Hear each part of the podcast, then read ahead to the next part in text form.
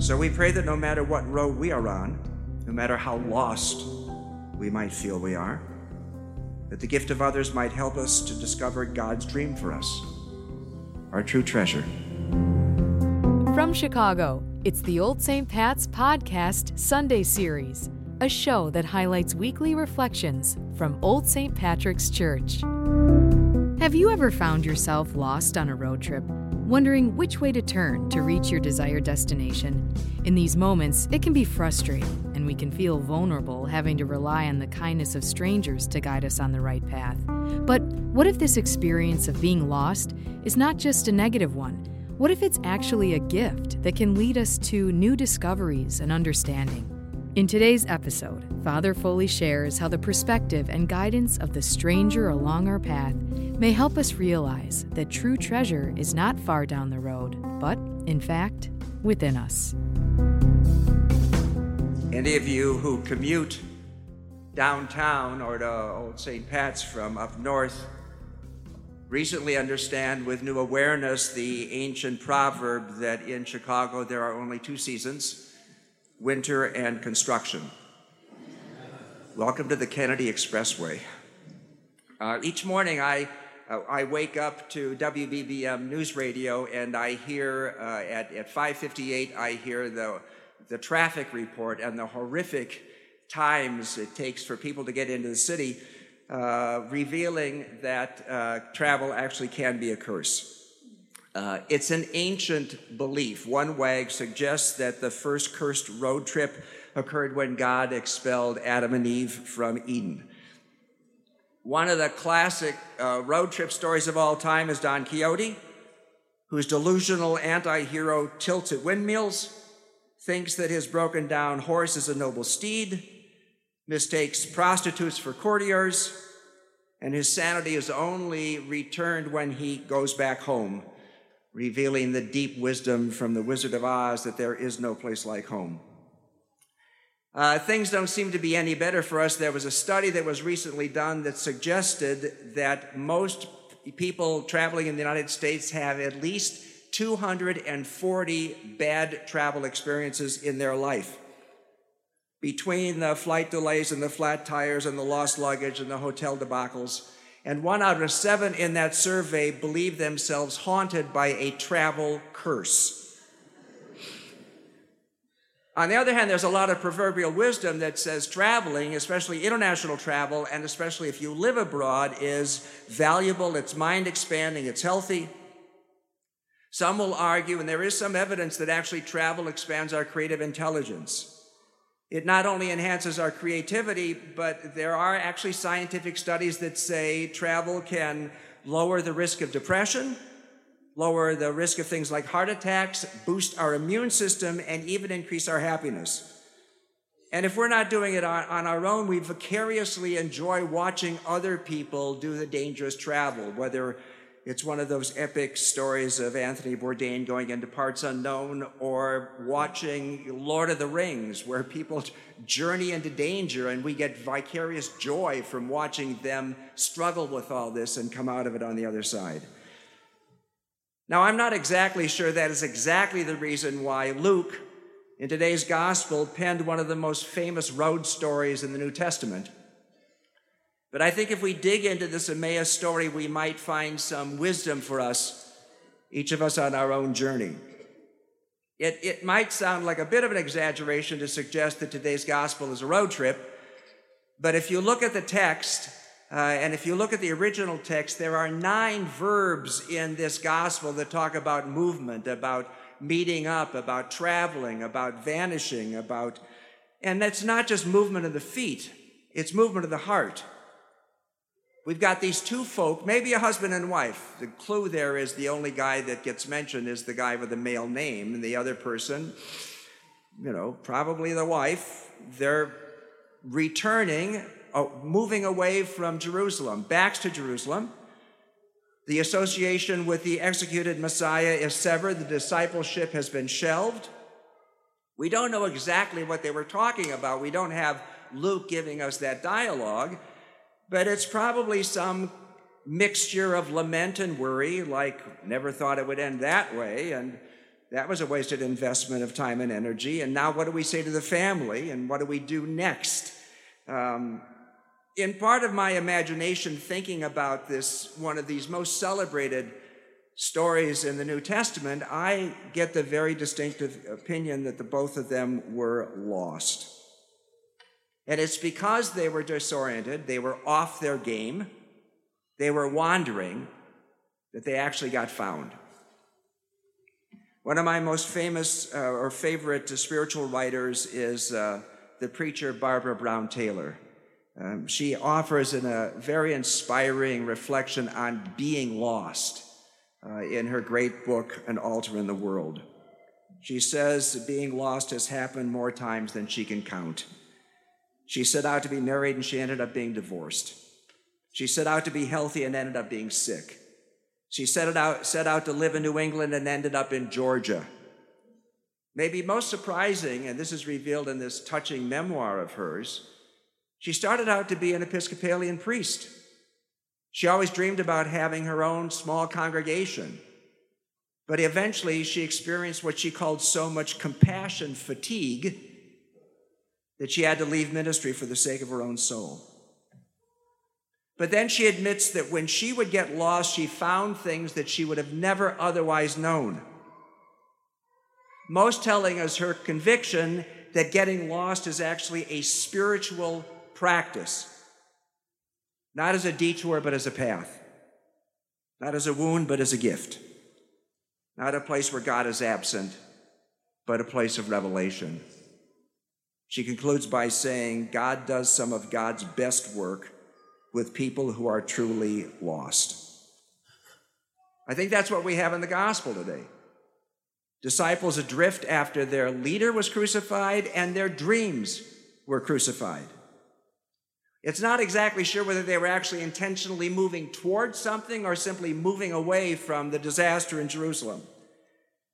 And what changed them, what reversed their, their journey, what, what led them into the most famous U turn in all of the gospel was the gift of a stranger. As Taylor notes, to receive the hospitality of strangers can change us far more than providing hospitality to somebody else. A number of years ago, uh, ago, long before Google Translate was available, I was on my first visit to Japan I landed at Narita in Tokyo. Being a somewhat seasoned traveler and, and typically wanting to experience things on the ground, and because I'm cheap, I opted for public transportation into the center of Tokyo. And then I thought I'd find the metro, and there was a metro that would take me a couple of blocks away from my hotel. First leg of the journey was just fine, got into downtown, tried to get into the metro station, and neither my credit card nor debit card worked. Uh, and they only took debit and credit cards, and there were no people, only machines.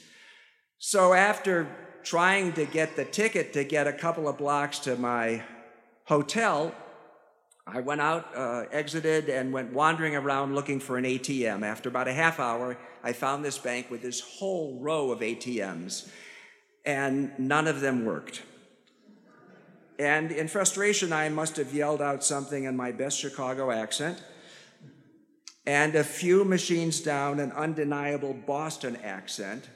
Have you seen the Sam Adams commercial about your cousin? You know, it's like saying, You okay?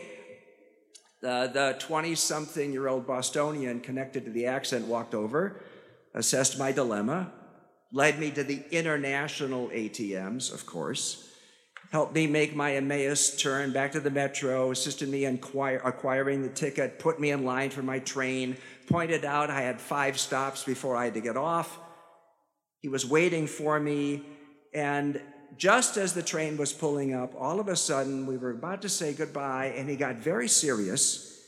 And he turned to me and he said, Have you considered giving your life to Jesus?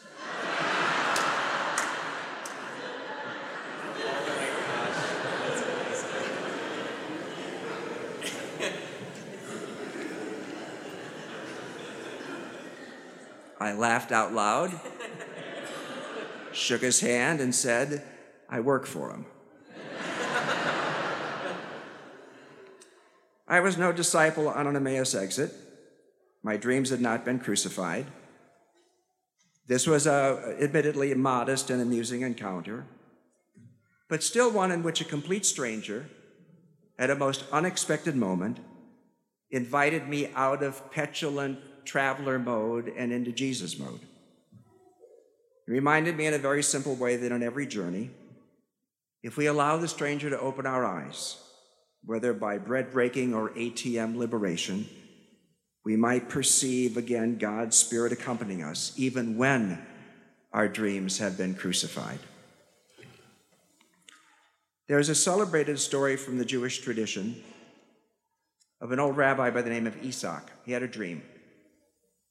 Dream repeated three times. In the dream, he was supposed to travel from his home in Krakow to the great city of Prague. He would find a bridge there. He was to dig under it. He would find a great treasure that would put an end to his poverty. After the dream repeated the third time, he got up, he traveled, he found the bridge. He knew where he was to dig, but he couldn't do it because it was guarded day and night by soldiers. Finally, after loitering nearby for a while, the captain of the guard came over and said, What are you doing here? And being an honest man, he shared his dream. The soldier scoffed at him and he said, I don't believe in dreams. Because I too had a dream. It repeated three times. In my dream, I was supposed to travel from Prague to Krakow and there found, find the house of this old Rabbi Isaac. And there in his backyard, there was this old stove where I was supposed to dig and find a great treasure that would put an end to my poverty. But I don't believe in dreams. Well, the rabbi thanked him. He knew that stove. Walked back to his own house in his own backyard and dug and found the treasure that put a great end to his poverty. And the rabbi tells us that the meaning of the story is that our true treasure is not very far from us. It's usually in our own home, it's in our own selves. But it takes the shared dreaming of another to find it. When the strangers encountered the two lost disciples on the road to Emmaus, the hidden Christ helped them find the treasure. It wasn't in Emmaus, it wasn't in Jerusalem, it was in their own selves, their own believing, their own ministry. So we pray that no matter what road we are on, no matter how lost we might feel we are, that the gift of others might help us to discover God's dream for us, our true treasure. And in this season of baptismal renewal, we also commit ourselves to assisting the lost, those who feel themselves straying from the path, those who need some life giving U turn, so that in us they find the stranger they need, accompanying them towards the resurrection God promises. Through Christ our Lord, and the church says, Amen.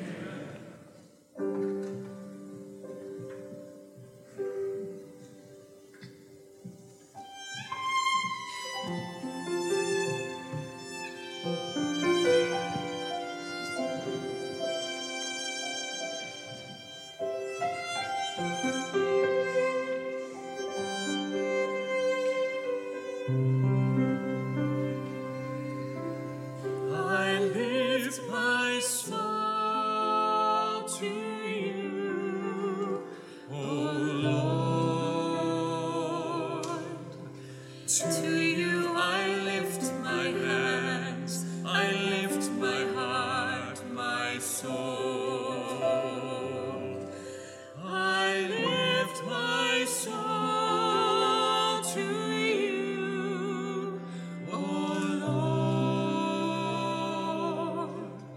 to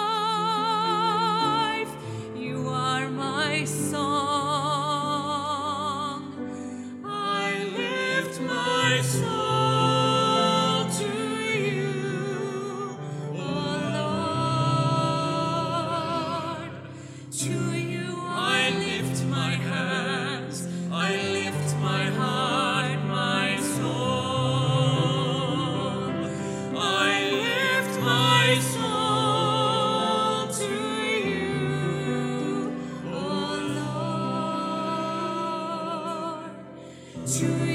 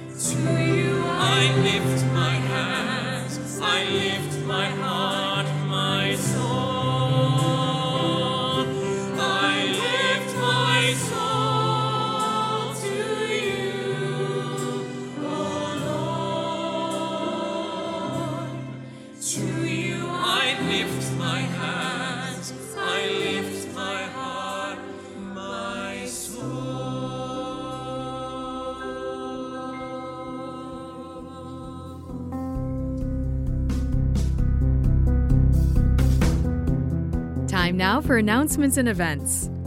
Hey, listeners, this coming May 19th to the 21st, you're invited to share a homecoming weekend with us here at Old St. Pat's in Chicago. On Thursday, Friday, and Saturday night, we have the Broadway on Adams performances. And on Saturday morning, we'll have a reception and church tour with one of our docents. Saturday night, we'll have a member hosted dinner for anyone who can make it. And on Sunday morning, we have our liturgies, followed by brunch after our mid morning masses to foster community and connection. Get to know fellow OSP members and podcast listeners. Join us for a weekend filled with love, laughter, and spirituality. For the full list of events, please visit oldstpats.org slash extended family weekend. And as part of the extended family weekend, be sure to get tickets for Broadway on Adams You'll enjoy an unforgettable evening of Broadway classics performed by the talented musicians of Old St. Patrick's Music Ministry.